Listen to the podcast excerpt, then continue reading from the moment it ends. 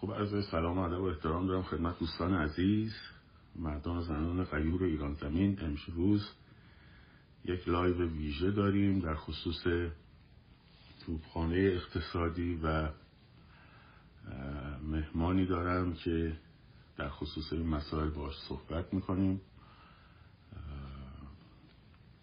خانم ماشای عزیز که زحمت دبیری کارگروه اتحاد ملی رو هم دارن و همینطور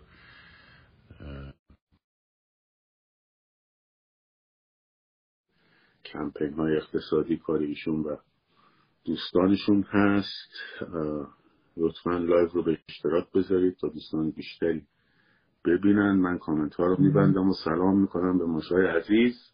خیلی خوش آمدید، وقتی که اختصاص دادی، میدونم حسابی سرت شلوغه و خیلی ممنون ازت که امروز وقت به ما دادی، در واقع به تیم خودت که در مورد دقیقا میگه شما رئیسی بسیار داری در خصوص کمپین اقتصادی صحبت کنیم. من پیشاپیش هم از تو هم از بچه‌ها عذر میخوام که خب به شدت بیمارم و صدام گرفته و اینا، عذرخواهی میکنم. ماشا جان، موقعی که این حرکت ها رو شروع کردی و خب بعدا ما هم به شما پیوستیم، بیشتر شد و گسترده شد، همون اول یه دی می اومدن می گفتن که چه فایده داره پولاتون رو بکشین بیرون، طلا و ارز بخرید، دولت کارخونه پول دستش رو چاپ میکنه، یه چهره هایی که خیلی هم ادعای اقتصادیشون میشد خصوص در توییتر. بعد اومدن شروع کردن به تخریب این کمپین ها، بعد موفق نشدن شروع کردن به تخریب شما و بعدش هم موفق نشدن، تا جایی که الان دیگه صدای اعتراف از درون رژیم در اومده. یعنی مشخص علم خدا برمیگرده میگه اگه طلا و ارز بخرید حرامه. باید به این دکتر رو معلومه که این کار کرده و معلومه که از اول کیا تو زمین کی بازی میکردن و خب تبریک میگم و یک کمی توضیح بده از اون چیزی که تا الان اتفاق افتاده و اون چیزی که حالا پیش رو داریم بیشتر صحبت میکنیم. این شما و اینم ماشای عزیز دوست. میفرستم به تک تک کسایی که در لایو دنبال میکنن یا بعدا به صورت از پیج بهراد عزیز یا من میتونم ببینم. خب دقیقا همینجوری که گفتن، من فکر میکنم دقیقا وقتی که ماشای عزیز متاسفانه کشته شد، یک هفته بعدش کمپین های اقتصادی اطلاعات اقتصادی رو شروع کردیم که تحقیق مؤسسات چقدر میتونه مهم باشه. این هم چیزی نبودش که من بخوام پیشگویی کنم. وقتی انقلاب رو میخونیم با شرایطی مثل شرایط مملکت ما که اقتصاد بیمار داره، که حاکمیت سمامیت‌خواه داره و کارزندون مسلطه، مردمی که دستشون خالیه اما میتونن یه قدرتی داشته باشن که سالها ازش فاصله گرفتن. یکی آگاهیه که اطلاع. وقتی که بدونن به این میتونن مسلط بشن، خب قطعا خیلی زودتر از اینها شاید شرایط بهتری اتفاق شروع کردیم و حتما حجمم وجود داشت. من حتی نمیگم همش پر از ورزی بود، یه عده‌اش خب قطعا از طرف خود رژیم ساپورت میشد، یه عده‌اش هم واسه ناآگاهی بود. اما به مرور این بهمون ثابت شد که جواب میده. چه جوری؟ آخریش همین بود که بهراد عزیز گفتن، وقتی آقای علم‌الهدی میاد میگه که ببین ما الان یه پروسه‌ای داشتیم شروع که کردیم، اومدن گفتن اصلا فرقی به حال ما نداره، مردم نگران نباشن. تو مرحله بعد گفتن که پول‌ها رو می‌کشیم بیرون. علنا تو صدا و سیما صحبت می‌کردن، خب هیچ جا به غیر از بانک‌ها امن نیست. حتی حساب‌های توییتری و اینستاگرامی داشتیم که راجع به این صحبت می‌کردن. ما فکت آوردیم. فکر کنم دلیل موفقیت ما این بود که تو هر مرحله فکت آوردیم. کجای این سیستم امنه وقتی که بانک ملی صندوق اماناتش سرقت میشه؟ بعد هنوز که هنوزه مالباخته‌ها نتونستن پولشون رو بگیرن و شما کافیه برید بند قراردادشون رو بخونید و میگن که به ما ربطی نداره. یعنی شما از زمانی که پول سکه طلا میذاریم ما کاری نمیتونیم بکنیم. کجای این سیستم امنه که بانک مرکزی میاد میشینه کارشناسش تلویزیون میگه اگه اتفاقی برای سپردهاتون بیفته من نه وظیفه دارم نه منابعش رو دارم که براتون تنظیمش کنم. خب این فکر گفتیم مردم بیشتر قبول کردن، اومد حرفه بعدی اگه پولاتون رو بذارین تو بانک ما 25% اول گفتن 22 بعد شد 23 تا 25% بهتون سود میدیم. باز ما این رو دلیل آوردیم که به خاطر تورم و به خاطر همین ناامنی بانک و هزار مسئله دیگه مالیات این چیز به سخته‌ای برای شما نیست. اومدن گفتن که اشکال نداره یک ارز دولتی بگیرید که 2 هفته هم در بوتن یا برد. اومدن جمعش کردن و اومدن سراغ دلالی سیاسی رفتن که خوشحالم که از سال 1392 این دلالی سیاسی شروع شده بود و بالاخره یه جا متوقف شد. این اگه سکر از ما بگیری انقدره، بیرون بپوشی انقدره، ارزو انقدر بگیری، مسافرتی انقدره، بیرون انقدره. دلار میکشیدن دوبار تو سال بالا، مردم میخریدن، یه ذره میآوردن پایین، هول میکردن، میگفتن ما با تفاوت این میشد تصفیه بودجه شد. که خوشحالم که الان جوری شده که مردم به هیچ عنوان دلاراشون نمیفروشن اکثریت و دارن تا میتونن این رو ذخیره کنن. تو مرحله بعدی اومدن گفتن اصلا دلار رو جمع میکنیم و با سعودیا میریم چیز میکنیم و وای بجوی بفروشه در فردا دلار میشه 25 تومن و دستوری تو مجلس اومدن صادر کردن. دیدن فایده نداره، اومدن سراغ استفاده از این رفتن. گفتن حرام است کسی که ارز و سکه توی خونه داره. این یعنی این که تمام قدرت دارن به ما میگن که کاری که دارید میکنید درسته، ما اونقدرم اینجوری نیست بتونیم تون چاپ کنیم، انقدرم یعنی خودمون از دست میشه چه تبعیم که در رفته. و من این که به اجازه تاکید کنم چرا نمیتونه قضیه رو جمع کنه، مگه نه اینکه یه بار نه 10 بار خود من گفتم کلا 20% دلار کاغذی دست من و شمای نوعی و کاسب و مردم عادیه، فقط دست خودشه، درآمد ارزی داره و اضافه چیز دیگه. انقدر که ماجراجویی کرده، انقدر که اختلاس میکنه، انقدر که چاله چوله داره، انقدر که بخور وجود داره، این 20% برایش مهمه. و برای همینم اولین چیزی که میخوام تو دایره بلادت بگم همچنان اگه هنوز پولاتون داخل بانکه بدونید امن نیست. الان تو همین اول سال تا الان 2-3 اختلاس بانکی فکر میکنم یکیش هم آینده ایران زمین بود، یکیش آینده اعلام کرد. ما الان شرایط میزوری نداریم، خیلی‌هاش هم اعلام نشده. و از اون طرف شما از زمانی که پولتون رو میذارید تو بانک تو بهترین شرایط کلا 10% پولای اون شعبه رو تو بانک میتونن به عنوان منابعشون داشته باشن، بقیه‌اش میره بیرون به عنوان پولی که بعداً وام میخواد داده بشه، ماجراجویی باشه، انبوسازی بشه، خودروسازی که دست خودشونه. پس اگه هنوز هم این کارو نکردید خرد بیارید بیرون، یه بخشش رو بذارید نقدی خرج روزانه‌تون کنید، باقیش رو یا تبدیل به طلای آب شده یا طلای کم اجرت کنید، در نهایت سکه یا ارز کاغذی. یعنی بیا حواله بگیر بریز تو حساب ارزی، نه، ارز کاغذی بهت دادن بگیر، ندادن فقط طلای آب شده. ماشین به هیچ عنوان به عنوان سرمایه حساب نمیشه. اولین چیزی که میاد پایین اینه، در ادامه لایو میگم. و دیگه نهایتا ملک هایی که ربطی به اینا نداشته باشه. این در خدمتتونم. یک چیز اتفاق خیلی خیلی مهمی که افتاد این سری که اشاره کوتاهی هم کردیم، من میخوام بیشتر بازش کنم، این بود که این بار مردم فریب بازی‌های روانی اینا رو نخوردن. یعنی وقتی که فرض کن یه دلاری رو با قیمت مثلا 55,000 تومان خریده بودن یا 60,000 تومان خریدن، وقتی اومد پایین به جای اینکه هول بشن برن بفروشن، اتفاقا رفتن خریدن دوباره و این بازی رژیم رو به هم ریخت. و این از آگاه مردم میاد و از اینکه فهمیدن حرف حساب چیه. و آقا قاعده داستان مبارزه است. خب حالا تو مبارزه فرض کن یه هزینه‌ای هم شما بکنی که نمی‌کنی، یعنی در واقع تو داری پولتو حفظ می‌کنی، ارزش پولتو حفظ می‌کنی. آن مبلغ ریالی که تو اون روز دادی دلار 60 تومانی گرفتی، با اون $1 می‌توانستی یه سبد کالایی بگیری که وقتی دلار میشه 55 تومن هم همون سبد کالا رو میتونی باهاش بخری و وقتی بشه 20 تومن هم همون سبد کالا رو میتونی باهاش بخری. چون در واقع این قیمت دلار نیست که بالا پایین داره میشه، این ارز ملیه که داره سقوط، پول ملیه که داره سقوط میکنه.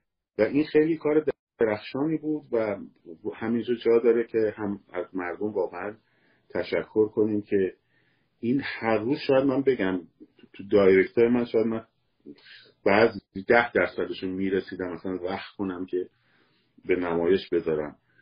بچه‌هایی که پولاشون رو نقد می‌کردن هر روز هم شعارنویسی می‌کردن بعد می‌رفتن خرید یا حتی خرید ارز، حتی خریدهای روزمره‌شون. حالا یه بحث دیگه. بانکداری الکترونیک رژیم که تعطیل شد چه تاثیرایی گذاشت؟ اینم دوست دارم بشنوم. خب من اول اینکه میگم که آگاهی همیشه جواب میده. کسایی که تحقیق میکنن یا واقعا ناآگاهن یا تصورشون. ببینید من یه چیزی میخوام از دوستای گلم خواهش کنم، نکنه داشته باشید من مثلا من نوعی کیم.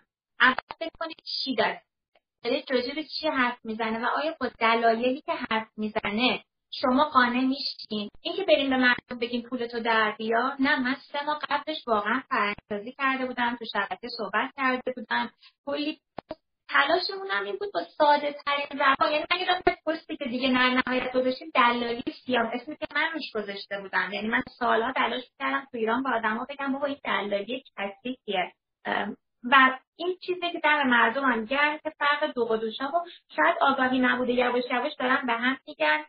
به قول بهراد عزیز من رو تاکید میکنم به چش این نگاه نکن که الان یه سود کوتاه مدت کنم، $1 نرخش اینجوری اونجوری. به این نگاه کن که یک، ارزش پول حفظ میشه، دوم چی داری یه کمکی به وضعیت انقلابی میکنه. من به شما قول میدم ما تا وقتی اقتصادمون اینه قرار با هر مدلی رفتار کنن، قرار نیست ارزش پول ملیمون اتفاق خاصی براش بیفته. یعنی این چیزی نیست که من میگم پیش‌بینی کنم، واضحه. شما 10 سال گذشته، 20 سال، 30 سال، 40 سال از اول یه نگاه کنید. $1 بودش برای جان سال 2011 من قشنگ یادمه، من خبر این که $900 شد $1200 میشن شدیدم. این قشنگ اینجوری کم میپره به خاطر سیستمی که داشتیم که این داره چه اتفاقی میفته. از همون روز نگران شدیم تا شد 2508 و الان 55.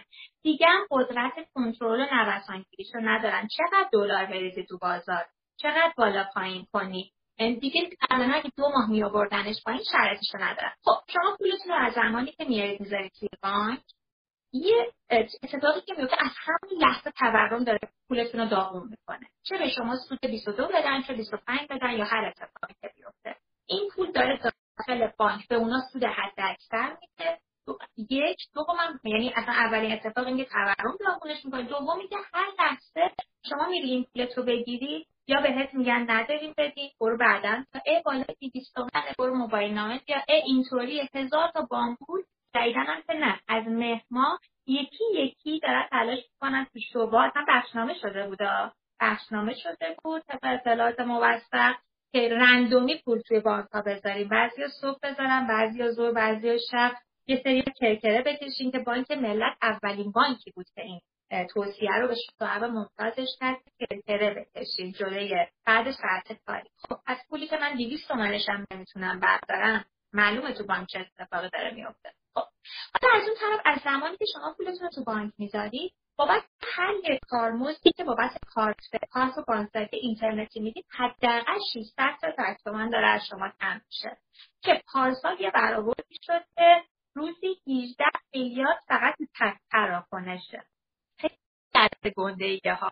اصلا نباید بگیم من نوعی، من یه کاسبه خوردم که باشم، هم 10 میلیونم که بتونم جابجا کنم، مثلا شبا و حساب بذاریم کنار، چند تا میام جابجا میکنم، 3 تومن بزنم 1000 خورده ازم کم میشه، 10 تومن بزنم 1000 تومن کم میشه. من حداقل 5 تا مثلا 6 تا تراکنش دارم، حداقل برای یک کارت یه حساب. اینو ببرید برای همه و بگید که یه ضرب و تقسیم حساب کرده بودم، اگه روزی 1 تا 2 تا تراکنش همین تکسونه تشکیل بشه 18 میلیارد. این است. اینو شما از اینا میگیریم. یه پول یاموف که کاش خرج بازنشسته ها میشد توی بانک ها که نمیشه. دومین اتفاقی که میفته این آنلاین ها. شما فکر نکنید که سیستم آنلاین ها دیگه هیچی نمیشه. شما اونجا هم دارید کمک میکنید به سیستم مالیاتی. تمام اینا ثبت میشه، ارزش افزوده‌اش، میزان تراکنشی که وجود داره. خب یه پول یامفت هم که اینجوری داریم، میریم کارتخوان کارت میکشیم، داریم یه کار میکنیم که اگه من کاسه یه جنسی گرفتم 100 تومن دارم، مثلا 100 تومن گرفتم 110 تومن میخوام بفروشم، 10 تومن سود منه، اون 10 تومن هم باید اجاره بدم، اینو بدم اونو بدم، میاد از پولش واسه من مالیات میخوره. جدیدن که اعلام علنی کردن که فروش حساب میشه، چه پولی به عنوان حساب به حساب بیاد تو حسابش به کاسه، چه توی به صورت کارت به کارت بیاد، چه پاپوز بیاد، در ما فرقی نمیکنه، ما این پول رو فروش حساب کنیم. میدونید یعنی چی؟ فکر نکنید این الان بوده ها، از قبلم بوده، از قبلم میومدن یهو میگفتن نه مدارک خرید قبول نیست، نه این قبول نیست، علنا میومدن از دست خیلی وقتا کیلویی با تعاون. پس شما مالیات رو تو سیستم آنلاین داری به اینا تقدیم میکنی. اونجای خطرناکی که هر سال دارن کسری بودجهشون رو یا با مالیات تامین میکنن یا با همین تراکنش‌ها، اتفاقای حسابای ارزی اختلافش که الان صحبت کردیم، دلالی سیاه الان چند سال خیلی رو مالیات و عوارض حساب کردن. بنا جان بودجه 2402 اگه اشتباه نکنم 37% ما این افزایش رو داشتیم، اگه اشتباه نکنم 27 بود اگه اشتباه نکنم، یعنی اومده کل داستان رو این بسته. بعد جالبی که اینجاست که از 2 سال پیش اومده گفته منو به احرادم، اگه شرکت نداری، دفتر نداری، اگه پول داره تو حسابمون میاد، یه پولی که از یه عددی که هنوزم درست برمون اعلام نکرده رسیدگی میشه. کمایی که از سال 95 شدن رسیدگی میکنن، به جز این که یعنی هنوز قبل از اینکه یه اعلام شفاف کنن. فعلا راجع به شرکت ها اعلام شفاف شده، یعنی شما حساب فردی هم داره چک میشه، اگر یه عددی دیگه بره شما بازم داری مالیات تقسیم میکنید. اینم بذاریم کنار. از خواب پول شما، از گردش پول شما، اینکه شما میخوای بری یه پولتو برداری، میگن مباینه نامه باید بیاری تا بالای 200 میلیون برداری، چون داره رصد میشه، پول تو پوست میره داره رصد میشه، پول یه خودرو میری ثبت نام میکنی داره رصد میشه. اینا همه شما رو مشغول مالیات میکنه و خطرناکترین چیزی از قبل براش فکر میکنن. میاد میگه هر کی خودروش بالای 1400 بود 1.5 بود من بهش مالیات تعلق میده 1%. شما تصور کنید بگم سریع میاد خودرو رو بشتری، ما که خودرو میاد بالای 1 خورده، یعنی دارن ریزی انواع و اقسام از اون پول شما که به هر نحو تو هر راهی خرج شده مالیات دریافت میکنن. و شما وقتی اینو از بانک درآری یا سیستم آنلاین رو تا میتونی به حداقل برسونی، شما داری پول یامفت هستن. بله خیلی ممنون توضیحات. البته یک کمی صدا قطع و وصل میشه ولی خوب قابل فهم بود. من یه توضیح مختصری بدم بعد بسپرم به تو در مورد این طرح، انواع طرح‌هایی که دارن کار میکنن که پول از مردم بگیرن، مثل مسکن ارز، مثل خودروی لاکچری، مثل ثبت نام خودروها در ایران، خودرو سایپا، که البته متاسفانه چون فرهنگ دلالی توی ایران، اقتصاد ایران خیلی ریشه داره، خیلی ریشه داره، از دوره قبل از قاجار این داستان هست، هنوز اون یه بخشی از مردم متوجه نیستن که وقتی دارن یه جنسی رو میخرن، مثلا پس برداشت گرونتر میفروشن، در واقع سودی نکردن، دارن اون افت ریزش پولشون رو دارن، واقع همون پراید، مثلا با همون پراید اگه مبلغ حساب کنی یه سبد کالا میتونی بخری، اون موقع هم شاید همون سبد کالا رو بلکه ضعیف‌تر بتونی بخری، چون تورم در کالاهایی که در گردش زندگی مردمه تاثیرش بیشتره تا کالاهایی که کالای باثبات محسوب میشن. اینا آقای دکتر منصور خیلی خوب توضیح دادن. اما یه نکته رو من اینجا بگم چون زیادم سوال میشه، میگن آقا چه فرقی داره ما وقتی که پولمون رو میگیریم میدیم دست در واقع طلا میخریم یا ارز میخریم، از دولت داریم میخریم دیگه، دوباره داریم پولو بهشون برمیگردونیم، ماشین هم که بخریم دوباره داریم پولو بهشون برمیگردونیم. این اینجا یه تفاوت مهم هست. من با اجازت اینو توضیح بدم تا بعد شما وارد قضیه هم خرید خودروها و اینا پیش خریدا بشید. ببینید دوستان، من اینو بارها گفتم، ما یه سری کالا داریم که اینا کالاهای پشتوانه‌ای پولن، یعنی در تمام دنیا طلا پشتوانه پول، دلار در بسیاری از کشورها ارز خارجی پشتوانه پوله.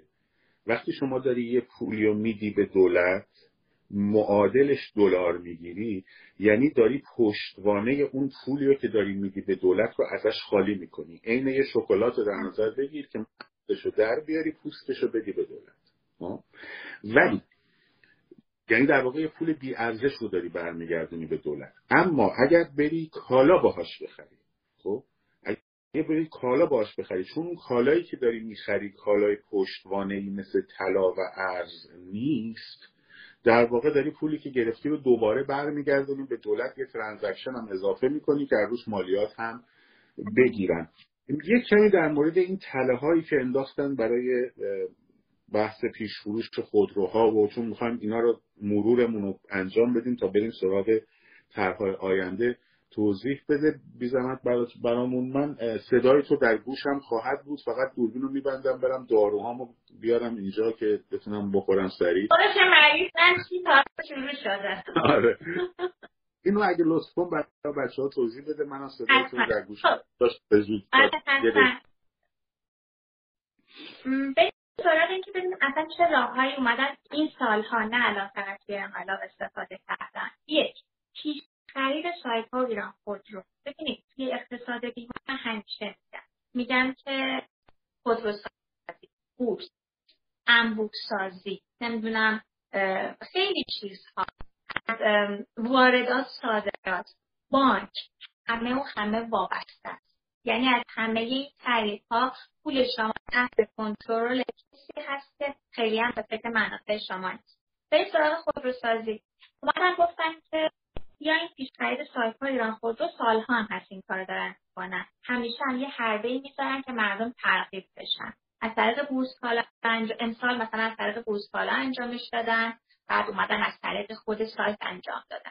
چه اتفاقی میافته؟ شما میرید یه عالمه پول یهویی میدید به اینا. وقتی که پول یهویی دارید به اینا میدید، تو سالهای پیش داشتیم یهو میگن الان نمیتونیم خودرو بدید، سایت فلان شده، ثبت نام شما کامل نشده. یه سریال که اینطوری پولاشونو میگیرن، نگه دارن، حسابی که از ارزش افتاد، تورم و خوردش میان بهشون پس میدن اگه پس بدن، یا بعضی واقعا هم یه خودرویی که خودروشون غالب میکنن. بهترین حالا شما وقتی می‌نویسم گرفتی باشه، در به کار گرفتی 300 تومن، بیرون می‌فروشی 600 تومن، می‌فروشی 500 تومن. سوال من اینه، معامله و خرید و فروش شما بر مبنای چی انجام میشه؟ بر مبنای نرخی که دارین می‌فروشی.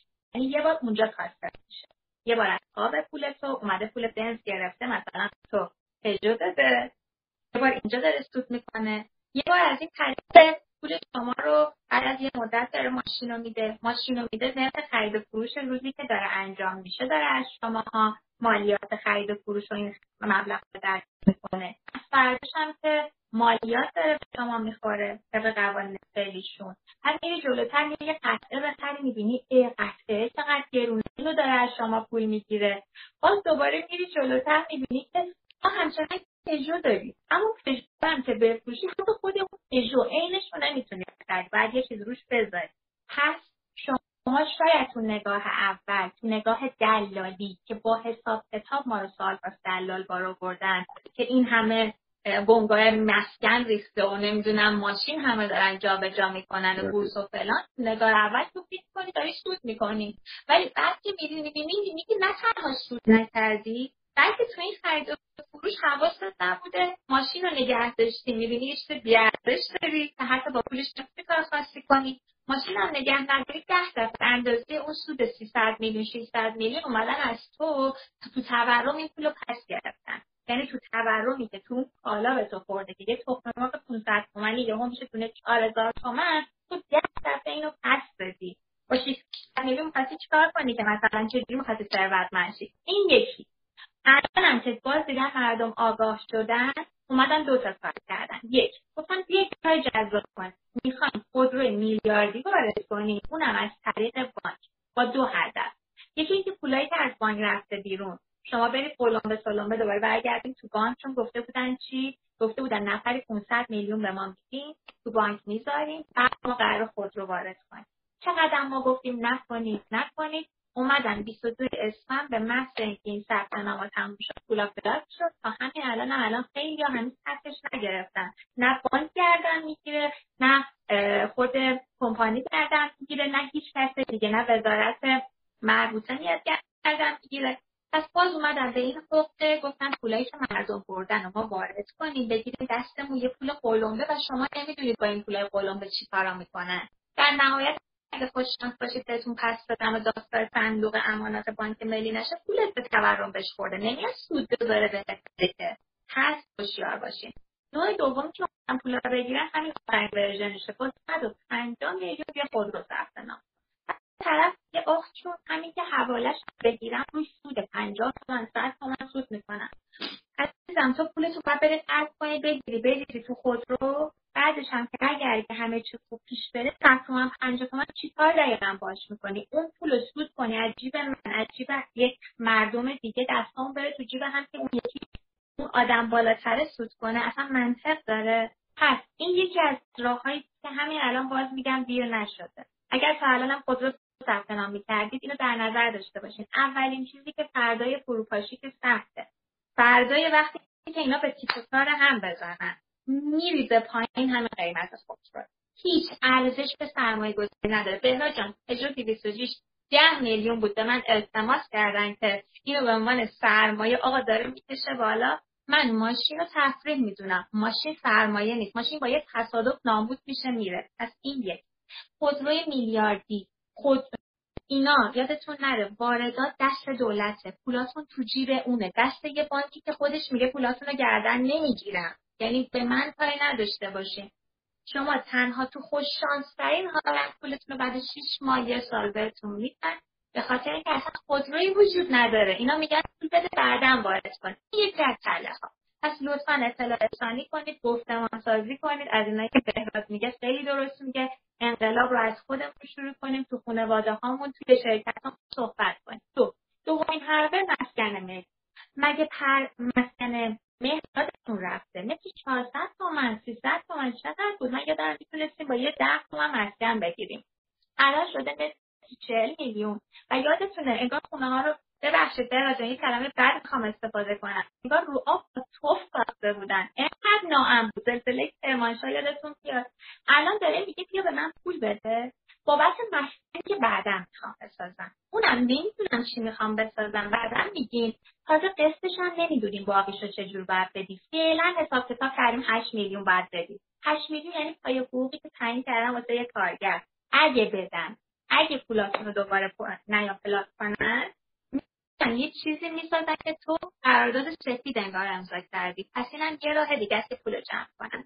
مورد سوم، از چند سال پیش آقای عظما هم اومد اعلام کرد، برگشت گفت حتی خانم‌های خانه‌دار بیاید تو بورس، بیاید نمیدونید چه خبر و فلان. همه راه افتادن رفتن تو بورس. چه اتفاقی افتاد؟ ما یادمونه قشنگ به ما زنگ می‌زدن میگفتن قراره بره بالا، قراره بیاد پایین، یعنی کاملا دستوری.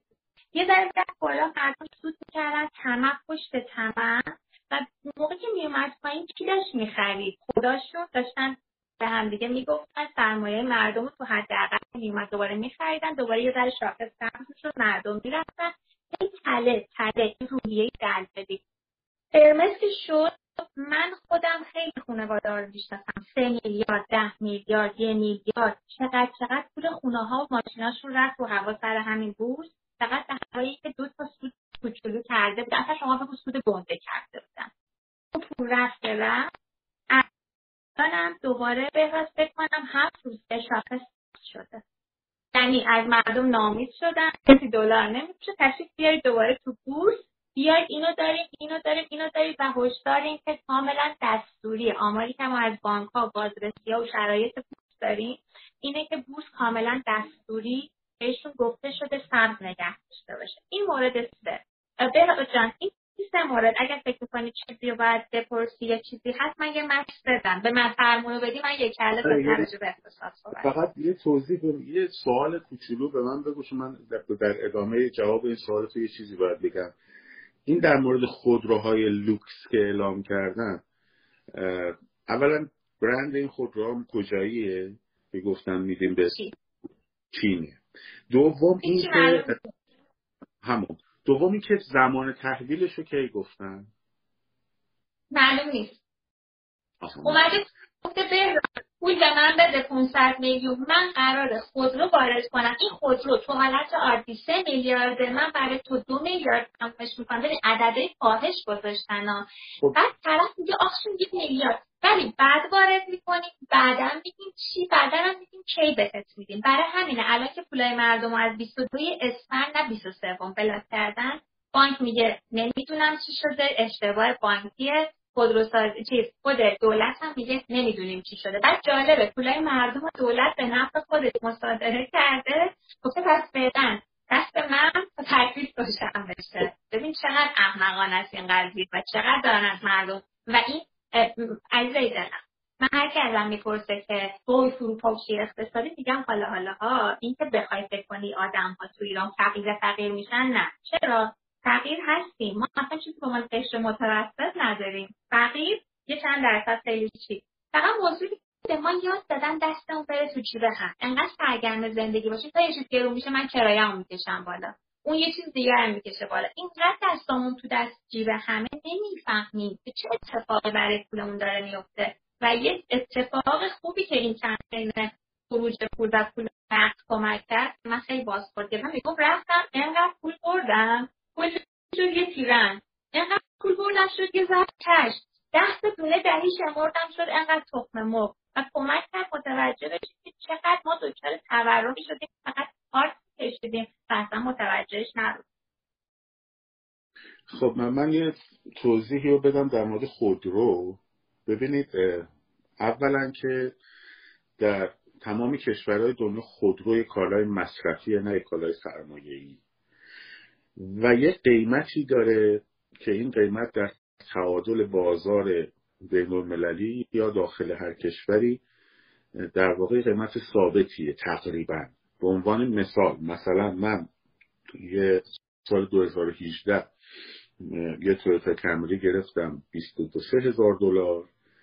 الان هم که 2020 مثلا 3 هست، خب اون مدل دوباره همون $22,000 هیچ تفاوت به خصوصی نکرده. اون خودرویی که من گرفتم آوردم بیرون، خب طبیعتاً از در کمپانی که میاد بیرون قیمتش افت میکنه چون یوزد محسوب میشه، ولی کار من رو قرار را بندازیم، یعنی به عنوان یک کار دفعی بهش نگاه میشه. حالا شما این قیمت $22,000 رو ببینیم، به شما میگن یه خودرویی رو ما قرار از چین وارد بکنیم. خب تفاوت قیمت‌های مثلا تویوتا رو با همین مثالی که برای شما زدم با خودروی مشابه چینیش تو دنیا ببینید که اونو مثلا با $5,000-6,000 میشه خرید، این مثلا $22,000. $22,000 یه چیزی میشه هولوش 150 میلیون تومان اگه اشتباه نکنم، با همین دلار 50,000 تومان. این قیمت واقعی این خودرو است. خب حالا همینو اگر بیارم توی ایران میفروشم به شما 3-4 میلیارد تومان. درسته؟ یعنی شما الان میاید یه پول 2-4 میلیارد 3 میلیارد تومانی میدی برای یه خودرویی که قیمتش $10,000 خودرو چینیه که قراره بهت بدن. حالا بهتون میگم اول که باید بتونن کانال ارزیشو با چین باز بکنن. چین مبادلاتش رو با ایران همینجوری داره میاره پایین، حتی نفت هم به زور داره دیگه ازش میخره.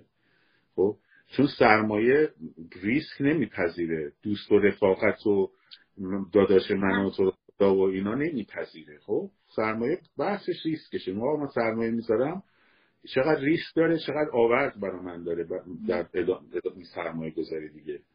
حالا بلفرض به این که این کشور دوست و برادر مثلا بیاد برادری بکنه که نمیکنه، خب یه خودرویی به شما بده، شما فکر میکنید در 2 سال آینده وضع مملکت به همین شکل اصلا هیچ انقلابم نباشه، میتونه اینجوری ادامه پیدا کنه و به محض اینکه این بازارها باز بشه اون وقت شما تقریبا 2,900,000,000 تومان پول دود شده رفته هوا. چون وقتی تویوتا بیاد تو ایران پول خودرو شده به $20,000 خب یا حتی کمتر از اون وقت کسی خودرو چینی تو رو نمیخره ازت 2 میلیارد این قیمت. اینو توضیح بدم اینا تلف. ببین یه سری دزدن، خب یه سری دزدن، دزد فاسد، گردنه گیر، خب نشستن دارن مثل این روبهی زاغه که یه روباه و زاغ بچه پری دارید، اینم دقیقا همونه. به یک لطای فلحیلی میخوان شما رو گول بزنن، قالب پنیره رو از دهنتون در بیارن بیرون، خب بذارن تو جیبشون رو برن. به کسی هم جواب نمیدن. همینطور که الان ماشا گفت میری بانک میگن آقا نمیدونین. حالا موقعی که میخوان بگیرن همه چی رو میدونن ها. در ظاهر آقا فرار بهتون اینو رو بکنید. اینه که این رو در واقع اینا همش داماییه که برای شما میشینن به امید چیزی که حالا شما گیرت بیاد، معلوم نیست کی یه پولی روش ببری. خب حالا با این روند تورم معلوم کی انقدر واقعی شدن، معذرت میخوام قبلا خیلی تو لفافه بود بچه‌ها، خیلی تو لفافه بود. این انقلاب هرچی نداشت اینا گستاخیشون و وقاحت رو ریختن بیرون. یعنی علنا میاد تو تلویزیون میشینه میگه من قبلا میگفت نه بانک مرکزی حواسش البته که من چه من وظیفه ندارم، کارشناس هم راجع بهش حرف میزنه، اون یکی هم سرشو تکون میده، یا اون یکی میاد میگه حالا مگه چی شده، یا مثلا میاد میگه نمیدونی. ببین علنی شده، یعنی دزدی علنی شده، انقدر علنی شده که اگه من مثل تعرضی علنی شد، قبلا میگفتن کی بود من نبودم، الان میگه آره خوب کردین. مثلا یه چیزی هم تفسره اون انسیت یه میذاره سرش. خب میخوام بگم چون علنی شده این، چون میدونن مردم آگاهن این فضای مجازی نمیتونه چیزی رو قایم بکنن، یا اصلا خود آدما، من انقدر آدمای آگاه دارم میشنوم، میخوام بگم چون بعد سراجان اومدن یه چیزی رو مثال دادن که من باید اینم بگم. بهراجان من یه دفعه بچه‌ها میگفتن اصلا هیچ منظوری از این مثال ندارم، سوژه ندارم دست کسی که، ولی 70 تومن میشد مثلا یه سانتافه گرفت، لکسوس 150 تا. ببین لکسوس 150 تا رشد خاصی نکرد. الان فکر کنم مدل i300 شده، فکر میکنم 3 میلیارد 2 میلیارد خورده‌ای توی سال تعداد کاربرکرد نشون میده. یه آینه شد. اگر پیدا بکنی 16 میلیون 17 میلیون 20 میلیون اگه پیدا کنی. شما یه ماشین، این که ماشینه، یه ماشین لباسشویی تو ایران گرفته باشی سامسونگ الان هم خیلی میشود اسعارش نیست. به چه امیدی دارید میرید ماشین خرید که هر آن یه وسیلهش نیست؟ دوم هم چیزی که بهراج جان میگه راه دورم نرید، برید کیش، برید قش، برید چابهار که اشتباه نکنم ماشینایی که اونجا داره به خاطر درون منطقه بودن، درون بندر بودن، میتونه تو اونجا بگیرید. قیمتاشو با خود تهران و شهرهای خودتون مقایسه کنید، متوجه میشید که چه تله بزرگیه. و تو اولین اتفاق میگم تو سر اولین چیزی که میخوره امضا میکنن خودگل، ولی این برای تله اتفاق نمیفته. این واسه خیلی چیزای دیگه این مدلی اتفاق نمیفته. ببخشید بهراجان خواستم یه مثال عینی بزنم. آها کرای، من یه دوستی دارم به من چند روز پیش از ایران میگفتش که کرایدم رو 10 میلیون گرفتم شده 300 میلیون میخوام بفروشم دستشن. میگم خب، میگه ببین الان رفتم براش یه وسیله بگیر شده 10 میلیون. ببین چه اتفاقی افتاده، ما سودی نکردیم. یه لگه مثل پراید که تازه دیگه اون کیفیت روزای اولم نداره رو داره به اون 300 میلیون وسایلش 10 برابر اون رو بر ما جبران کرد. بله دقیقا. خب این چیزی بود که تا الان رفته بودیم جلو با هم. حالا میخوایم بریم سراغ بحث کمپین پیش رو که خیلی جاها هم شروع شد. امروز میدونم بسیاری از کارخونه ها اعتصاب رو شروع کردن. پتروشیمی صدف فاز 2 اصلویه کارگراش بله شروع کردن. در ذوب‌آهن شروع شده، در جهت کارخانه‌ها و خب خیلی زیاده و فردا این قضیه اضافه میشه. یکی از چیزایی که من اینو مقدمه میگم تا بعد ماشای جان ادامه بده، یکی از چیزایی که حکومت‌هایی و که اقتصاد متمرکز و دولتی دارن رو به زیر میکشه به خاطر تصدی دولت روی این اقتصاد، تا بحث اعتصابه که انقلاب رو به وجود میاره. یعنی شما اگر همه انقلاب‌ها، به خصوص انقلابایی که توی کشورهای اروپای شرقی در سال 88 89 و 90 شد رو نگاه بکنیم، با تجمع شروع نشد، با اعتصاب‌ها شروع شد. بعد این فراخوان‌های اعتصاب که مثلا لخ والسا در لهستان میداد و گروه همبستگی، اونم اسمش همبستگی بود، خیلی جالبه این منشورم چکسلواکی در واقع. این اسامی خیلی جالبه که بریم ببینیم اینایی که میارن. حالا anyway بگذاریم. گروه همبستگی وقتی که این اعتصابا رو میداد اول با یه هفته شروع کرد. بعد حالا ببینید نکته چی بود. اون چیزی که اول اتفاق افتاد اخراج یه دونه خانوم بود از کشتیسازی لنین. کارمندای کشتیسازی گفتن آب میکنیم. بعد همه پیوستن به این اعتصابه. خب اون موقع ممکن الان اگر این اتفاقا بیفته یه عده‌ای برمیگردن میگن آقا اینا صنفیه، اینا نگران حقوقشونن، اینا نگران هر چی که هستن. خب نگران هر چی که هستن، نگران حقوقشونن، نگران اضافه کارشونن. مگه تو نگران حقوق و اضافه کار خودت نیستی؟ پس خب به اینا باید بپیوندیم دیگه. یعنی ما باید بتونیم شبکه اعتصابا رو گسترده و وقتی اعتصاب صورت میگیره در ادامش اعتراض صورت میگیره و تجمع خیابونی صورت میگیره. این ترفندای رژیم دیگه به هر حال داره میزنه که آقا اعتصاب معلما و معلما ربط داره، اعتصاب اصناف و اصناف هر کدومشون ربط داره، به انقلاب ربط نداره، ما باید حرکت انقلابی بکنیم. بعد میگن خب حرکت انقلابیتون چیه؟ میگه که مثلا فلان روز کراوات بزنیم مثلا. میدونی اینو آدم کجای سرش بذاره.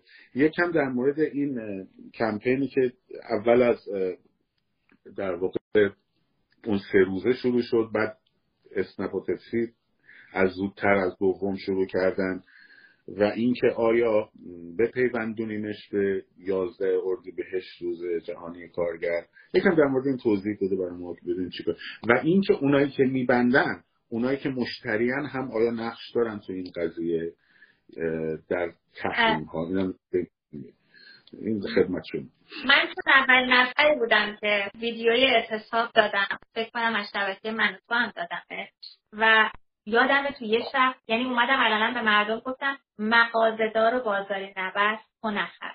الان پرقدرت میخوام بگم که دیدیم دیگه 217 اگه اشتباه نکنم ما داریم می‌بینیم که کار انقلاب یه ذره سازماندهی میخواد. چیزی که ما روز اول گفتیم سازماندهی و کلمه همبستگی شعار نباید باشه.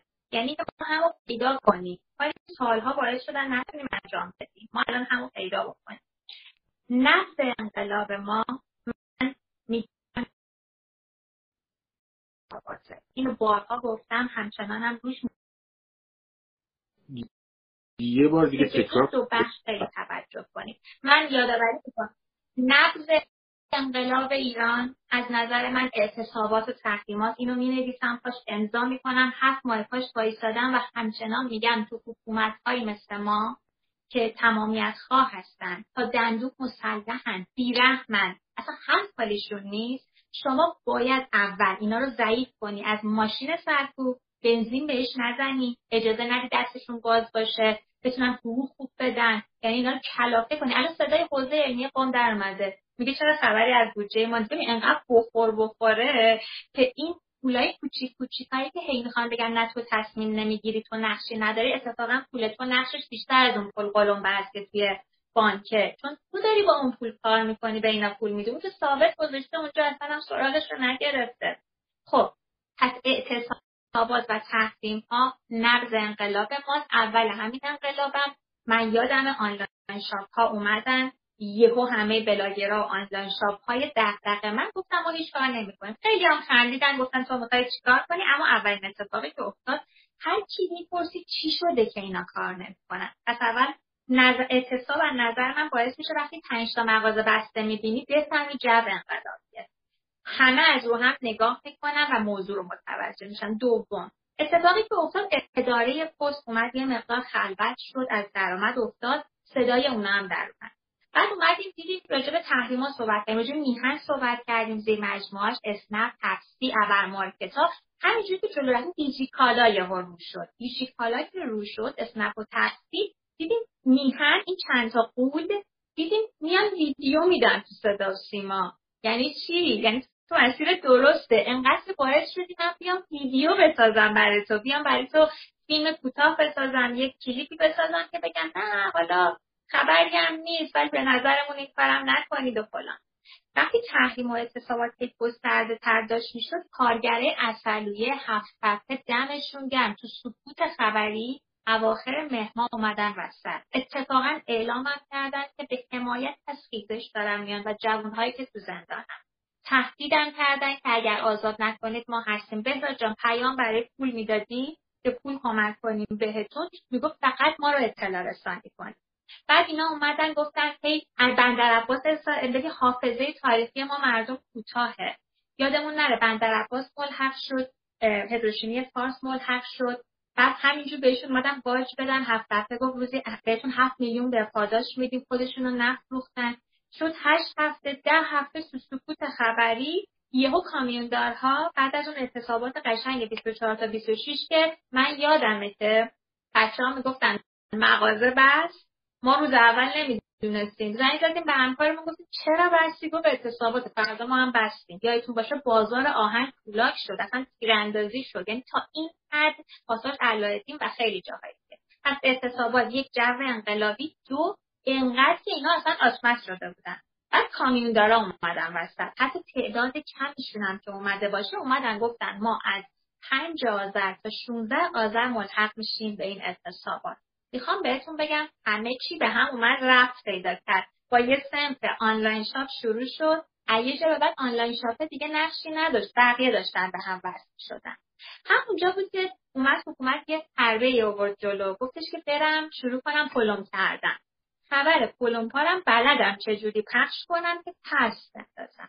با همه این پلم پا بازم مثلا حاجی بازاری اصفهان همچنان فراخوان 3 روزه اعتصابات آذر شرکت کردن و خیلی جایی دیگه. چند اومدن فراخوان محورش کردن و این عدوبازیه که بهراز میدونه من چقدر سر این ترس خوردم و گفتم این کار نفوذی هاست که دارن مردم رو وابسته میکنن. یه سری چیزا خوابی کمتر شد.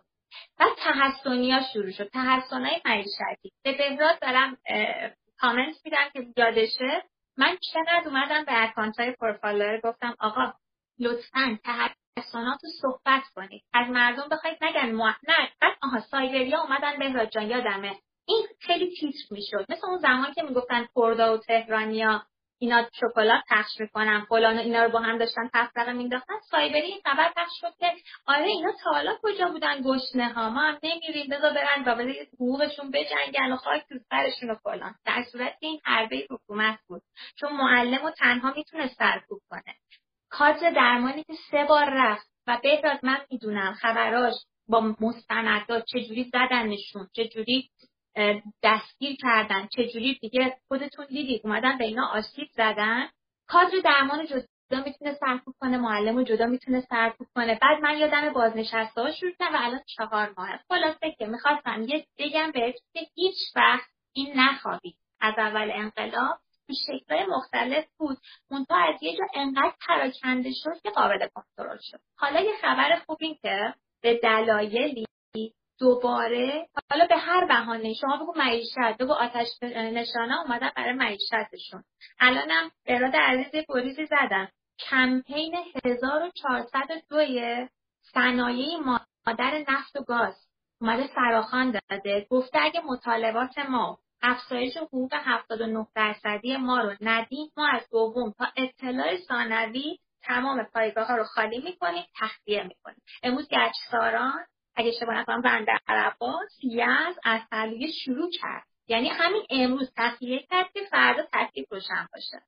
بعد ترش بچهای اسنپ و تپسی اومدن گفتن که آقا این چه ورزشه، ما دچار پولمون کافی نیست. قهران من یادم راجع بردهداری نوین حرف می‌زدیم واسه اسنپ و تپسی به من میخندیدن، کامنت می‌دادن تو حالیت نیست، راننده فلان. گفتم آقا این درست نیست، این بردهداری نوینه. و تفسیر اسنپ به خاطر همون بردهداری نوین که میگه من هرچی در میارم دارم کمیسیون میدم، حقوقا درآمدی که دارم نمیخونه، اومدن و فراخوان دادن. تنها کاری که ما به عنوان کارگروه کردیم، یک حمایت کردیم، دو از صنف تاکسیران‌ها دعوت کردیم که چه تاکسی درون شهری چه بین شهری هستی، تلفنی هستی، پیک موتوری هستی، سرویس مدارس هستی، به هم صنفای خودت ملحق شو. مهم نیست که اون اسنپ و تفسیر تو هم الان یه دو تا چی میگن، جفت لاستیک میگن، من نمیدونم لاستیک میخوام بگیرن چی میگن.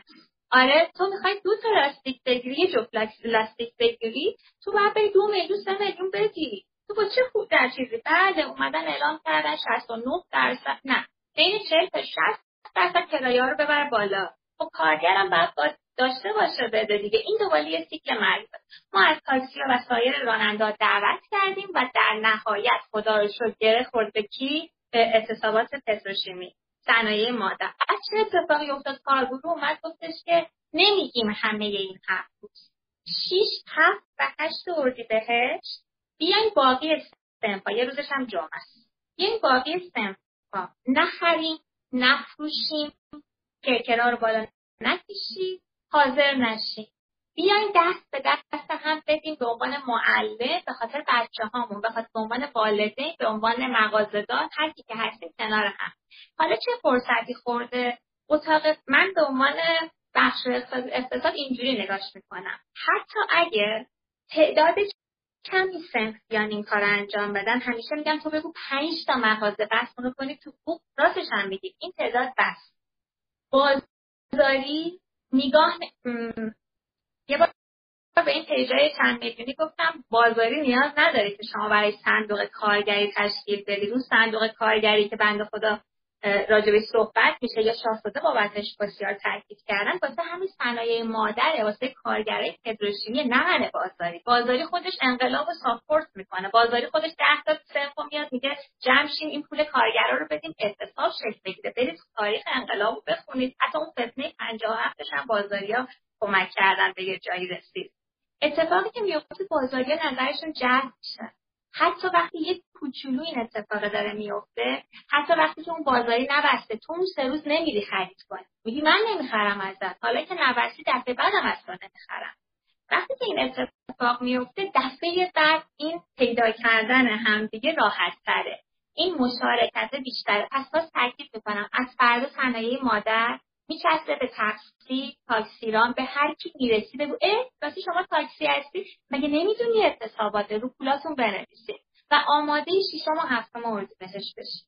علنا برید تو مغازه الکی، نمیخواید لباس هم بخرید، آقا نبستی پس ما از تو خرید نمیکنیم، آقا اینجوری. یعنی آدما رو هوشیار کنید که بشه هم کارگرای پتروشیمی انگیزشون بیشتر میشه، همین که اگه همه چی اینجوری پیش بره، تحسنای معلم‌ها و کادر و اینا به هم پیوسته تر میشه، والدینی که هنوز هیچ اقدامی واسه حملات شیمیایی نکردن یه ذره یه تکونی میخوره، یه ذره ذهن انقلابی میگیرن. و من به شما رفقا قول میدم این پیدا کردن همدیگه همون 100 روز اول انقلاب واسه ما رقم میزنه و اعتصابات بعدی که فکر کنم 26 27 و 28 اردیبهشت برش فکر شده خیلی موفق‌تر خواهد.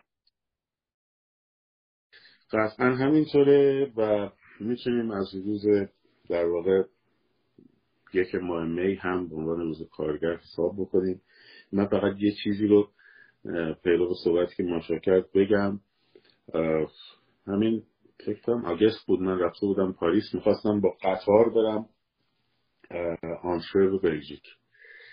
بعد شاگردم گفت خدا کنه قطار اعتصاب نکرده باشن. گفتم خب اونجا معموله، مثلا طرف برای حقوقش یا مثلا بچه‌ش یا اعتصاب میکنه 2 روز میبنده، بعد کل سیستم میبنده. آره بعد گفتم خب باشه با اتوبوس میریم. گفت خب اگه اونا اعتصاب کنن اتوبوسرانی هم اعتصاب میکنه برای حمایت اونا. خب این خیلی بر من جالب بود. یا اتوبوسرانیه حاضر میشه که اعتصاب بکنه به خاطر اینکه اونا به حق و حقوقشون برسن. حالا اونجا کشور آزاده و اعتصاب به عنوان یه اعتراضی که در واقع انقدر تکرار میشه، به خصوص تو کشور اروپای غربی خیلی عادیه، تو فرانسه به خصوص. ولی ما مثلا معلما که اعتصاب میکنن میگن این ربطی به انقلاب نداره. بعد تو خودت نشستی توی خونه چیکار میکنی برای انقلاب مثلا؟ اینو باید حل بکنیم. اون به هم پیوستگی و پیدا کردن همدیگر رو در واقع بهش بپردازیم، بپیوندیم همه به اعتصاب ها و حمایت کنیم، ساپورت کنیم، تبدیلش کنیم به بحث، گفتمان، تبدیلش کنیم به موضوع اصلی. ترند باید ترند بشه. هر چیز دیگه تو بهم بگو. دنبال یه پیج پورفالوئر من میخوام بدونم، من تلویزیونم یه بار گفتم چی میشه که اعتصابات بهش توجه نشه؟ چه فکری پشتشه که راجع به همه چی که قطعا همه اکت‌ها محترمه داره صحبت میشه، توبوک میشه، هشتگ میشه، بعد راجع به اعتصاباتی اتفاقا صنف ضعیف کارگری داره ازش حمایت میکنه، صحبت میکنه. میگم 4 تا کتاب بخونه آدم، اصلا لازم نیست کار خاصی انجام بده، سرچ تو اینترنت بکنید چی میشه راجع به. بچه‌ها لطفاً هر وقت میشینیم فکر میکنیم، به قول بهراد گفتمان سازی میکنیم که من از بهراد این کلمه رو یاد گرفتم، وقتی داری راجع به یه چیز صحبت میکنی فکر کن من این کاری که میکنم پیامدش چیه، چه اتفاقی میفته. من به شما میگم پیامد اعتصاب و تحریم اینه که این شرکت‌ها و ابرمارکت‌های درب داغونی که دارن برای این رژیم کار میکنن و کرکره‌شو کم میارن پایین، درآمد جمهوری اسلامی رو کم میکنن. من دارم اینو میگم. از این برم وقتی که یه کسی داره تو صدا و سیما تبلیغ میکنه بهش میگیم اگه تبلیغت اون توئه و داری به این سینمای صدا و سیمای ملی پول میدی، باز من تو رو تحریم میکنم. پس داریم یه جور اون رسانه ملیشون رو ضعیف میکنیم. از اون بعد من نمیدونم موقع اکثریت باور کنه. من تو دایرکتم میگن 8 تومن چیه، خدا پدرتو بیامرزه، ما 2.5 داریم حقوق میگیریم، از کرایه من 6 میلیونه. وقتی که من کارگر به هر صورت چه سر کار برم چه نرم حقوقم نمیکشه، وقتی که من بازاری کرکره رو باز نکنم، من یعنی مغازه جنسامو نفروشم، سودم بیشتره، پول هزینه‌اش شرکت چه فرقی میکنه؟ فرقش اونجاییه که این اتحاده باعث میشه اون پول یامفتم به اینا ندم، مالیاتم ندم، اینم ندم، اونو ندم و مهمتر از همه قشر آتش‌بری رو به خودش بیارم که بیا یه کار کم خطر میخوایم بکنیم که نه میخواد به جلوی گلوله، نه قراره خیلی هم باحاله اینو نمیخرید. بیاین بهش آگاهی بدین. نگی من اینا قشر قهوه، تو رو خدا اسم نذار. یعنی اینکه اینا دیگه به درد نمیخوره. بابا اینا پدر مادرای ما هستن، عمو دایی خاله من و تو هستن، همسایه من و شما. اینا باید متوجه داستان بشن و واقعیتی به اندازه من و تو شجاع نیستن، واقعیتی به اندازه من و تو آگاه نیستن و حتی میترسن و داشته هایی که دارن خیلی هم کوچولو از دست بدن. آگاهشون کنیم ولی نمی‌تونیم سنگر رو خالی کنیم. من نرم پشت معلم بهراد، من پزشک داشتم که این چند وقت دندونش رو خورد کردن، سن سال بالا رفته و میگه وقتی من اونجا بودم هیچکی نکرد، فقط خودمون پزشکا بودیم. وقتی اینا تو خیابونن به هیچ اکانت سایبری گوش ندید، به هیچ عقل کلی گوش ندید و فقط به خودتون بگید ما به نشانه حمایت از این آدم‌ها اعتصاب و تحریم میکنیم و لطفاً نگید وای 7 ماه شد چی شد، هیچ انقلابی، یه دمل چرکی 44 ساله نه، حتی میتونم بگم خیلی این دمل بزرگیه، میخواد خوب شه، یه روز دو روز دو ماه سه ماه نمیشه. فرهنگ سازی میخواد، داریم آگاهی میدیم. بهراد هر روز میاد لایو میذاره، من هر روز میذارم، به خدا فقط برای این آگاهی تدنش پیدا کنه و برسیم به نقطه اتحاد بیشتر، نه اینکه رهاش کنیم بگیم خب میریم چیزده به در میاد تعطیل کارایی که کردن دیگه، 2 ماه 2 هفته عید و ولش کن، مردم میخوان برن تفریح. آقا انقلابه، الان باید با مردم وضعیت انقلابی باشه، باید هممون دست به دست بدیم و آگاهی بدیم. بهراد هر وقت قضا داشتی، جدا از اینکه یه توضیح راجع به روتین میدی لطفا ما هم بدونی، یه مقدار راجع به روتین کاش تو این لایو بگی، یه فردا هم راجع به کمپین مالیات و قرض به من بده که اینم یه تاکید کنم چون واقعه مالیات رسیده به ایران. خب روتین رو اجازه بده یه بحث دیگری ما اول جلسه خودمون رو انجام بدیم، در موردش به نتایجی برسیم، بعد در موردش صحبت کنیم. حتی در لایوا صحبت کردم ولی در تایید حرفت گفتی چرا پیجای بزرگ. ببین من یه چیزی رو میخوام بگم، این خیلی ممکنه یه کمی به مذاق بعضیا عجیب بیاد. خب من میگم من چه خیابان دارم و یه توپخانه اقتصادی دارم، این دوتا اصل قضیه منه. هر خبر دیگری، حتی خبرهای خیلی عالی، آقا فرض کن شاهزاده رضا پهلوی رو آقای بایدن دعوت کرد تو اتاق بیضه کاخ سفید و اصلا به رسمیت شناخت ایشون رو به عنوان مدیر اپوزیسیون. خب حتی این خبر، دارم ایمیجین میگم دیگه، حتی این خبر باید در راستای خیابان و توپخانه اقتصادی کمک باشه، نه اینکه به حاشیه ببره اینا رو. به من گفتن که چرا تو یه استوری گذاشتی، 2 تا استوری گذاشتی از سفر شاهزاده به اسرائیل، تو 2 تا لایو صحبت کردی. صحبت کردم چون مهم بود، اما 10 تا استوری میذاری میگی چه ارزشی داره این پول رو در میاری مثلا برای فرستادن اینو نوشتن روش طلا خریدن عکسشو میذاری، برای که اون مهمتره الان. خب این حرف ممکنه خیلی‌ها بهشون بشنون یک کم یه حالتی بهشون دست بده، برنم هر چی دلشون میخواد بگم، اما واقعیتش اینه ما باید این 2 تا اصلمون باشه. بقیه چیزها که مهمم هستن، یه سری هم هست چیزایی که سپرت هم داریم که اصلا هیچی. خب مثلا حجاب مسئله مهمیه، حق آزادی پوشش مسئله مهمیه، درش تردیدی نیست، بارها گفتم تابوی رژیم رو میشکنه. اما اگر بخواد جای این 2 تا رو بگیره و منحصر بشه همه چی به اون، توازن خبری رو از دست بده، خیابون رو به حاشیه ببره، اعتصاب رو به حاشیه ببره، داره ضد خودش عمل میکنه و این رو ما حواسمون باید باشه.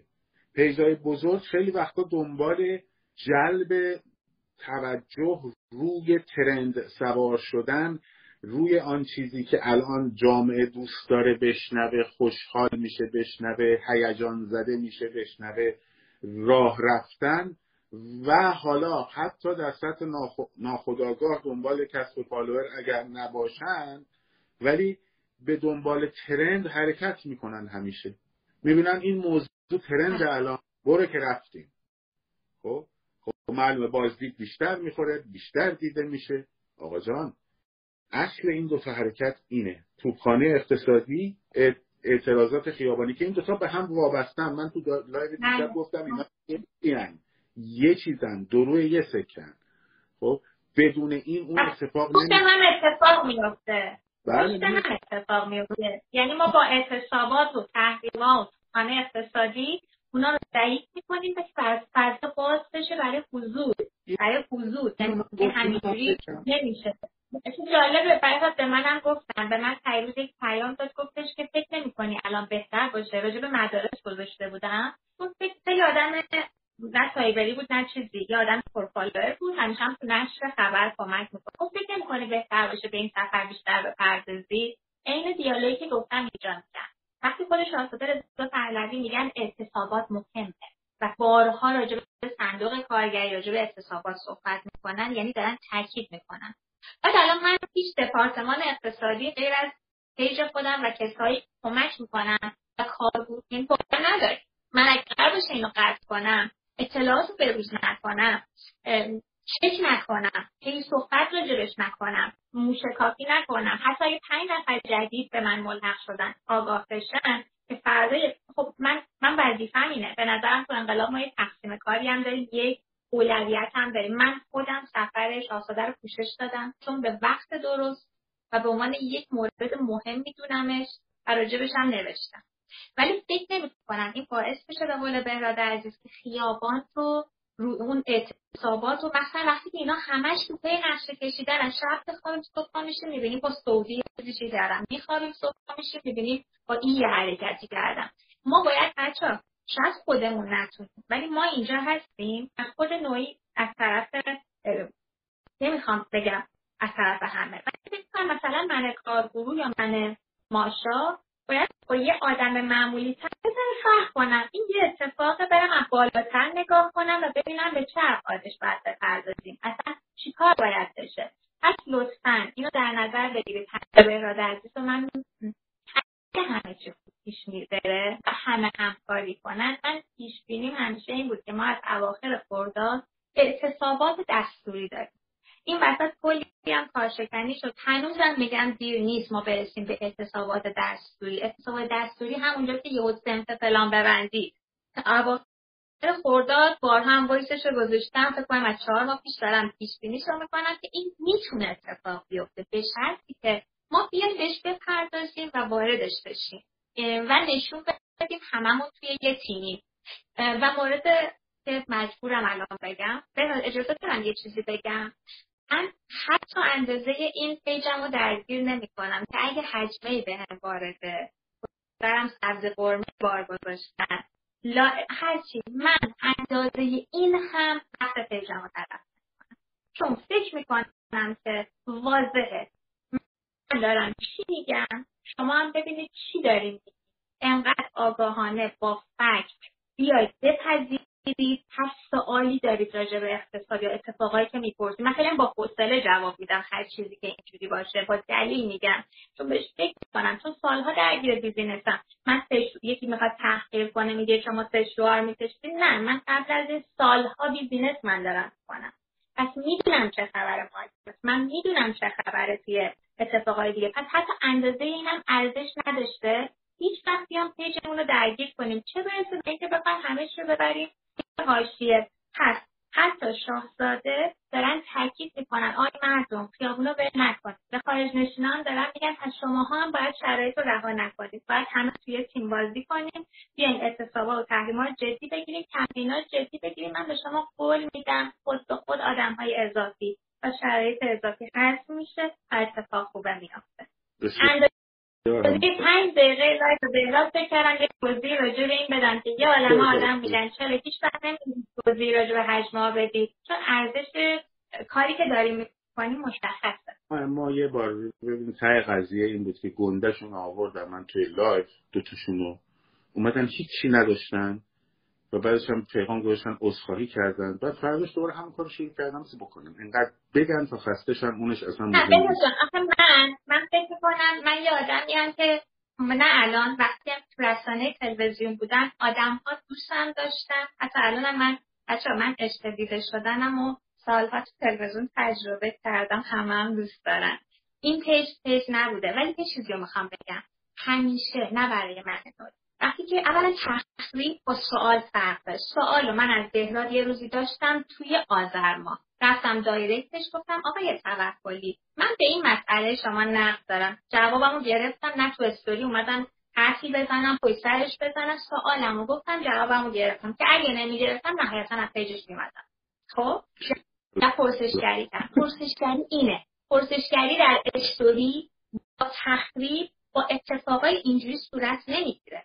پس من وقتی به سوال کنم موقع تو دایرکت به من بگه به تو چه، بازم پاسش رو بخوان رویه پیجم رو دیدیم راه نمیفتم برم اینشلش کنم این آقا به من گفته به تو چه، نه من احساس میکنم دیگه جای من پیج بهراد نیست، هیچ چیزی ازش قرار نیست میرم، پس میام بیرون. اینو گفتم که فقط یه کوچولو همینجا هم دیگه تمامه برای من این رفت، لطفا تمام اون عزیزه که به من میگید. من هیچ پاسخی به چیزی که ارزش پاسخ دادن نداره و دوغ و دوشاب خیلی مشخصه، من چی میگم، چه نفتی واسه انقلاب داشته، چه زمینی داریم بازی میکنی ندارم. اگه هر جان احساس کردید من دارم یه حرفی میزنم که اشتباهه یا به هم مثلا میگید اینه، یا نهایتا قرار طرف از پیجم بره، اتفاقی واسه اون آدم نمیفته. بسیار عالی. خب شما در مورد قبضا و اینا هم توضیح بدید. کمپین بهراد هر وقت من میام لایوش همش مال منه. بهراد من عذرخواهی میکنم من هیچ تجربه‌ای پیش رفت نداشتم واسه اینکه اینو بگم، دوست نداشتم لایو برش بزنم. خب بریم سراغ کمپین. چند چیز مهم داریم. تا وقتی که انقلاب پیروز میشه چند تا کار ساده رو بکنیم و نکنیم. یک، بورس نریم پولامونو بکشیم بیرون، تا میتونیم از بانک پولامونو بکشیم بیرون، تا میتونیم کارت به کارت و پوز رو تعطیل کنیم، اینا تونتون مرور میکنم. خودروی ملی، خودروی میلیاردی، هر چی پیش خرید واسه خودروی سایپا و اینا از هیچ طریقی امن نیست، نه به خاطر انقلاب، به خاطر خود شما و پولی که دارید امن نیست، چون وضعیت خیلی ورشکسته طوری وجود داره. اما چیکار کنید؟ چه کارهایی بکنید؟ حبوزمون رو به موقع پرداخت نکنید. چه جوری؟ یه بار دیگه با هم مرور میکنیم. حبوزی مثل برق، آب، گاز، معمولا برق SMS میاد، برای تلفن SMS میاد، برای آب و گاز هم اصولا میاد یه قرض میاد. تا زمانی که نیومدن در خونه‌تون قطع کنن پرداخت نکنید. اینکه SMS میده 72 ساعت مورد داریم، خدا شاید چیزی که میبینم زیاد برام میفرستن که ما شما از مهما تا الان داره SMS قطع فوری برق میاد و هنوز نیومدن. تلفن برایش کارش کنید. یه جریمه میاد دیگه، اون جریمه بهای انقلاب واسه برق و گاز و آب و این چیزا، بچه‌ها دیگه باید بهای هم واسه این انقلاب بدیم. حسن این کمپین چیه؟ حسنش اینه پول به موقع و یهویی به اینا نمیدیم، به اینایی که خودتون میدونید به هر صورت برق ما رو تابستونا قطع میکنن، آبامون رو قطع میکنن، تو زمستون گاز قطع میکنن و هیچ تفاوتی چیز سر جاش نیست. یعنی ما انرژی هسته‌ای دنبالشیم و برق نداریم. ما میگیم آب فلان هیچ وقت نداریم، همیشه هم جلو. الان گفتن 7 استان تو وضعیت بحرانیه. خب پس تکلیف روشنه، بالاخره قرار آبامون قطع بشه. لطفاً حواستون باشه قرضا رو به موقع ندیم. راجع به تلفن چیکار کنیم؟ تلفن 20 خورده که دست قربش سبزپوش میره، یعنی شما هیچ کاری هم نکنید اون پولو به اونا میدن. عبوز تلفن رو ندیم. اولا ببین ثابت همراه کدوم بیشتر برات استفاده میشه. اونی که استفاده میشه داشته باش، اون یکی اصلا بیخیالش شو. نه میخوای جفتش رو داشته باشی، قرض ثابت زمان یا همراه اول هر چیزی که اسمش هست. شما زمانی که قرض یه طرفه میشه تلفنتون، یه هفته زمان دارید تا قطع بشه، تو اون برده پرداخت کنید، جلو نرید پیش باز. خب ایرانسل و همراه اول رو بسته هاشو تخریب تا میشه. بچه‌ها یه بخش برای ارزش افزوده ازتون میگیرن. موضوع اینه که خیلی هم زود دقت کردید نتاش تموم، اینترنت میگید تموم شد، مصرفش اصلا نمیخونه با پولی که داریم میدیم. اولا اگه واقعا جایی هستید که نتتون کارایی نداره، برای چی بستتون رو تمدید میکنید؟ اگه واقعا قراره از اون نت استفاده نشه. اگر نه جایی هستید که استفاده میکنید، بسته‌های هوشمندانه بگیرید و لطفاً حساب شده استفاده کنید. هر چی کمتر بودوشی کن اینا بریزیم بهتره.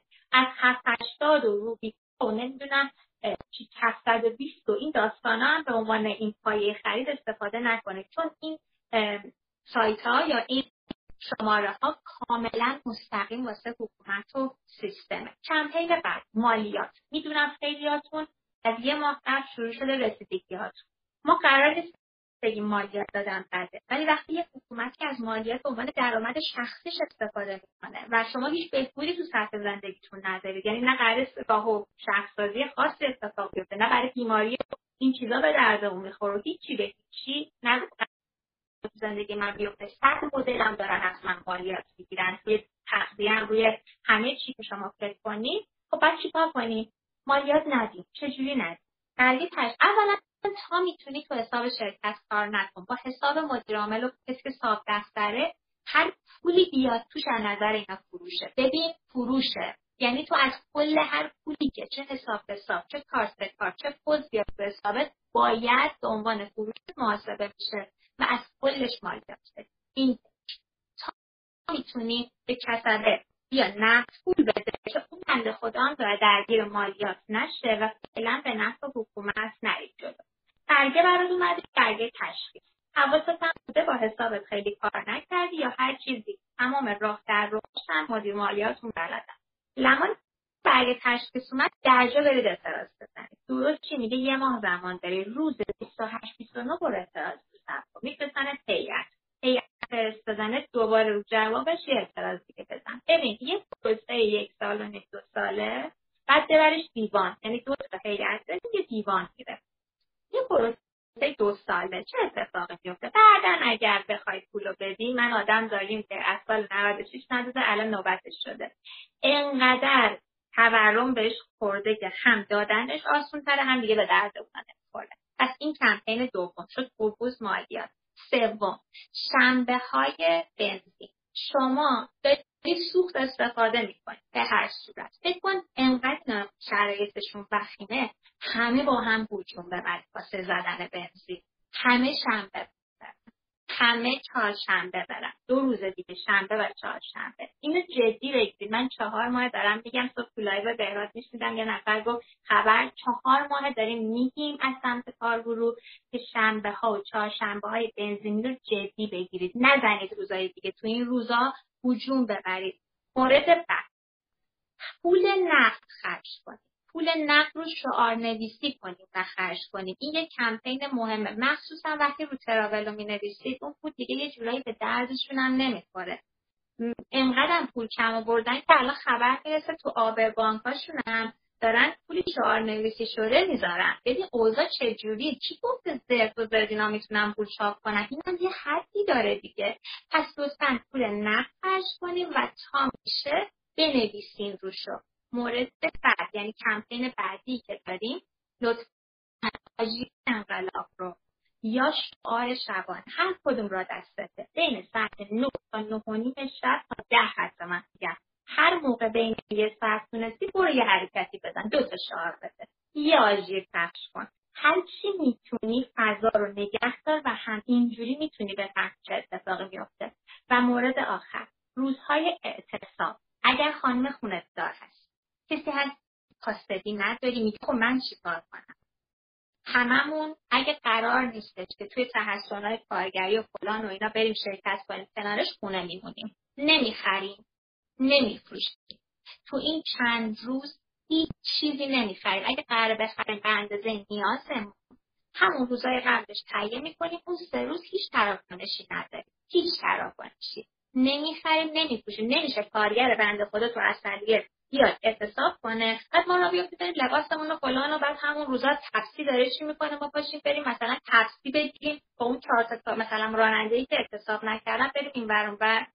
مورد آخر، از الان تا پیروزی انقلابمون تحریم ها رو جدی میگیریم، اسنپ و تفسیر رو پاک میکنیم، به خاطر اینکه اطلاعاتمون رو جاسوسی میکنن. از دیجیکالا خرید نمیکنیم، از کلیه اپلیکیشن‌هایی که بارها اومدیم گفتیم خرید نمیکنیم، ابر مارکت‌ها رو فراموش میکنیم، افق کوروش، یاس، دیلی مارکت، هر مینو مارکت، هر کسی که هست، به جاش از گوشت فروشی، مرغ فروشی، لبنیات فروشی، خاربار فروشی و میوه سبزی فروشی خرید میکنیم. به جاش برندهای ناشناخته تر رو که اتفاقا اهل تبلیغ دادن و اینا نبودن، میریم از سوپرمارکت‌های کوچولو، نه کایترا، نه افق کوروش و جامبو و هفت‌دنیا، از اونا میخریم. اینجوری به چرخه اونا کمک کردیم. مورد بعد این که تا اطلاع ثانوی هیچ چیز جز اقلام ضروری، خوراکی، بهداشتی، دارویی یا خیلی خیلی ضروری نمیخریم، اونم به صورت نقد. چرا این کارو نمیکنیم؟ هر کس لباسش چی میشه. ولی من واقعا با یه سال با یه لباسی که پارم نشده بچه هیچ وضعیتی رخ نمیده، خیلی خوبه. من حجاب چیز نمیذارم، حجاب اختیاری انتخاب میکنم، این خیلی عالی.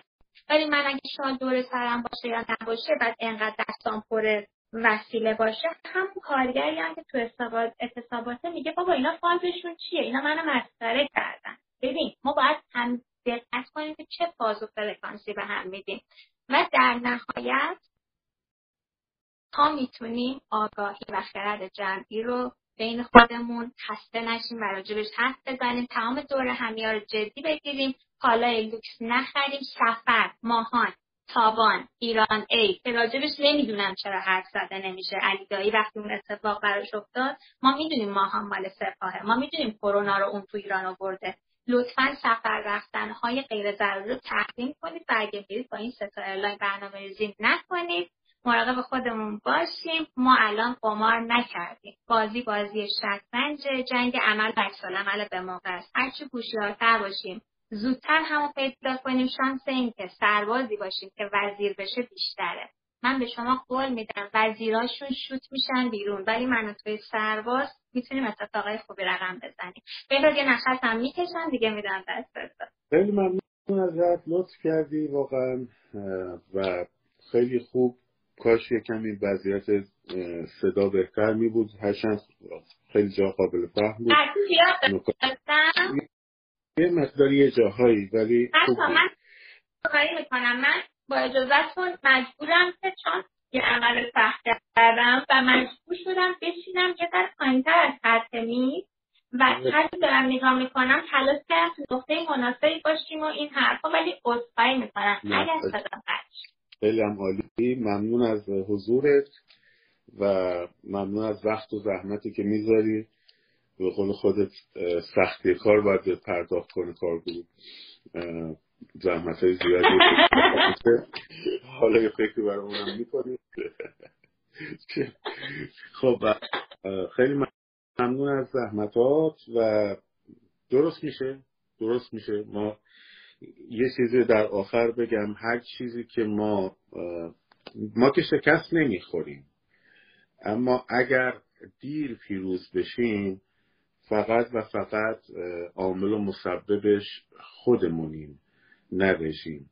عامل و مسببش وارد بازی‌های رژیم شدن، عامل و مسببش و تمرکز نداشتن روی حرکت‌های انقلابی اعتصابات، عامل و مسببش باور نداشتنه.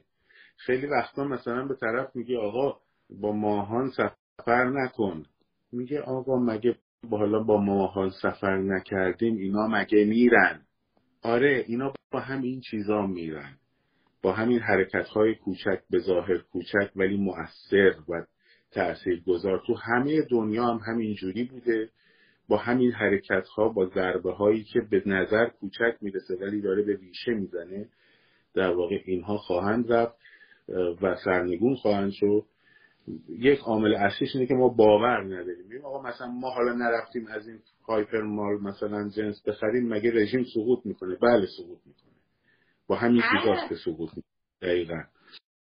بسیار خب، خیلی ممنون ازت. و ببخشید بچه‌ها یه تنه درخت رو کلی تبر میزنی که بعد میفته و چون بهراز فرانسر مثال زد من یهو این مثال همون موقع یادم رفت بگم. ای فرانس کارکناش اصلی که صنعت صاف کنه، این که دیگه مال چند سال پیشه، تو فرودگاه یهو همه چی رو خوابوندن، همه چی.